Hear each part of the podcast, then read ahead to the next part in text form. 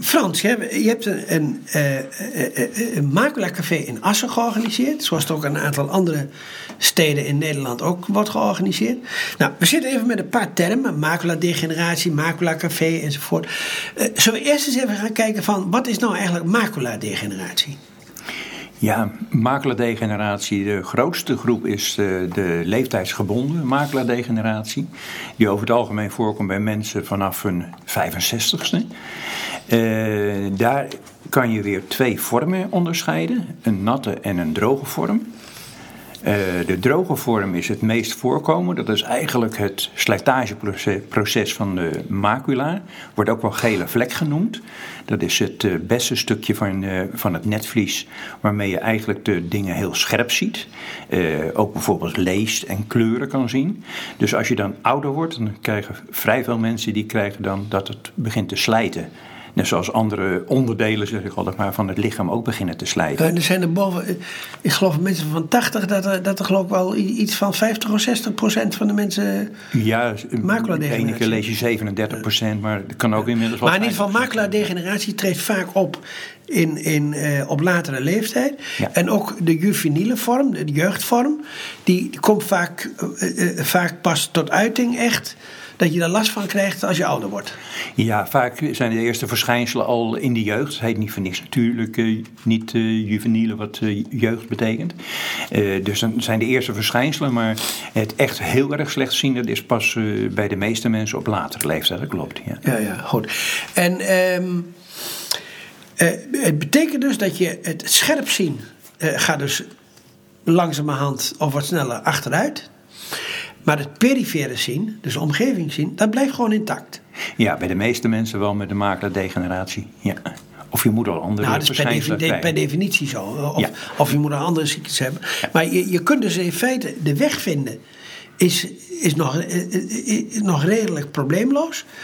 wat wel een probleem wordt, is lezen en, en dat soort dingen. En gezichten herkennen en dat soort dingen. Ja, klopt. Het lezen, het, het zelf schrijven, als het nog verder achteruit gaat, wordt ook steeds moeilijker. Van ja, waar zit ik op de regel? Waar moet ik zijn? het gebruik van hulpmiddelen is dan ja, eigenlijk wel noodzakelijk. En ja, ook autorijden wordt al gauw uh, uh, niet meer uh, mogelijk. Fietsen wordt op een duur ook steeds lastiger. Dus ja, dat zijn nogal wat concessies die je moet doen en waar je dan andere oplossingen voor moet zien te vinden. Ja, wij, wij zeggen hier ook altijd in het programma: met een oogziekte is best goed en gelukkig te leven. Ja, als je maar de goede hulpmiddelen hebt enzovoort. Jammer, helemaal met je eens. Ja, Macula Café. Hoe ben je erop gekomen om ook in Assen een Macula Café te openen. Uh, ik kom al... En wat is het eigenlijk? Hè? Dat is om, uh... Ja, ik kom al enige tijd eh, in een Macula Café in Groningen, waar het altijd heel informatief en gezellig is. En ja, ik speel al een beetje met de gedachte om ook in Assen zoiets te willen oprichten. Nou waren er, was er vorig jaar maart in het Wilhelmina ziekenhuis in Assen was er een bijeenkomst van de Macula Vereniging, de landelijke vereniging.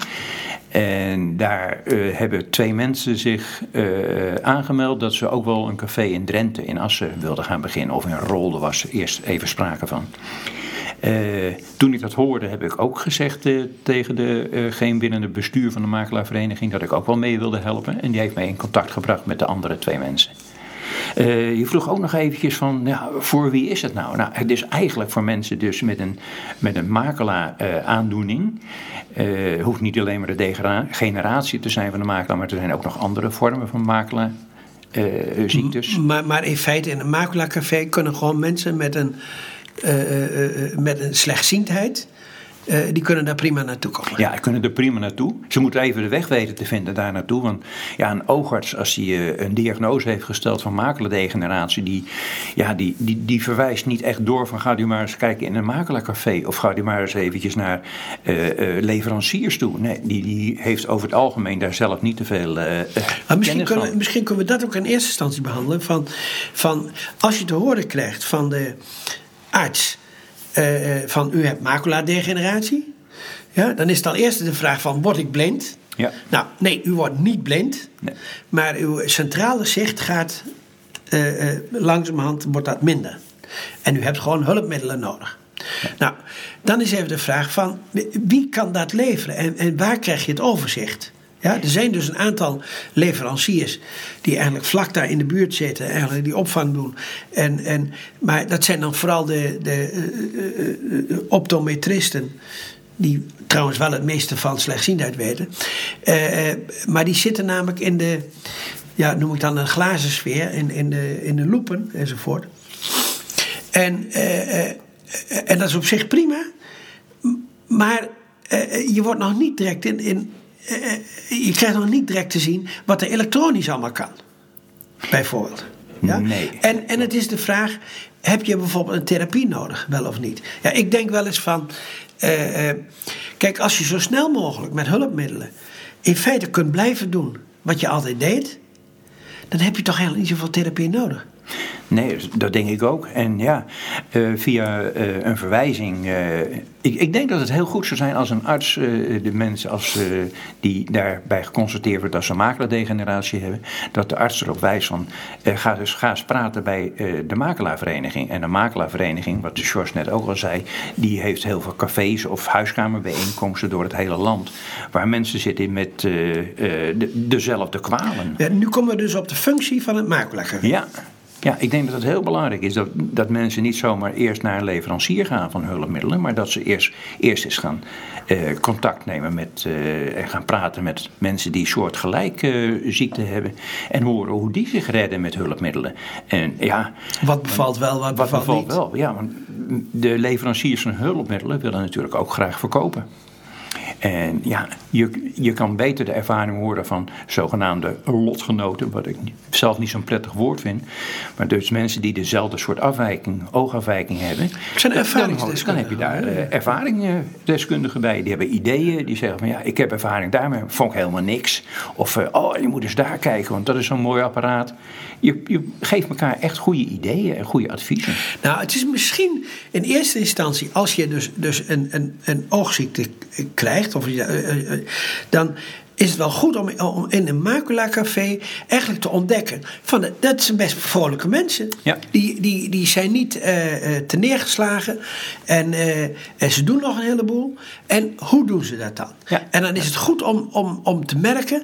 Uh, die lost het zo op, die lost het zo op, die lost het zo op. En dat je niet direct in een fuik komt van of leveranciers die je allerhand uh, middelen aansmijten, of dat je in allerhand therapieën terechtkomt uh, die je misschien niet nodig hebt. Ja, als je, als je eerder had geweten dat er goede hulp, hulpmiddelen zijn, dan heb je die therapieën misschien helemaal niet nodig. En dan red je je wel. En ja, je moet dingen natuurlijk anders doen. Maar voor de ene is, is een bepaalde loop heel handig. Die, die, die, die vindt het prachtig. En de ander zegt van ja, ik red me wel op een andere manier. Dus het is per persoon weer verschillend hoe je hoe je, je redt met, met hulpmiddelen. Maar je moet wel weten dat ze er zijn. En ja, binnen zo'n makelaarcafé of huiskamerbijeenkomst kan je elkaar daarop wijzen. En of je uh, hulpmiddelen meenemen en laten zien wat het doet. Dat, ja, uh, het is eigenlijk in een, in een gemoedelijke sfeer.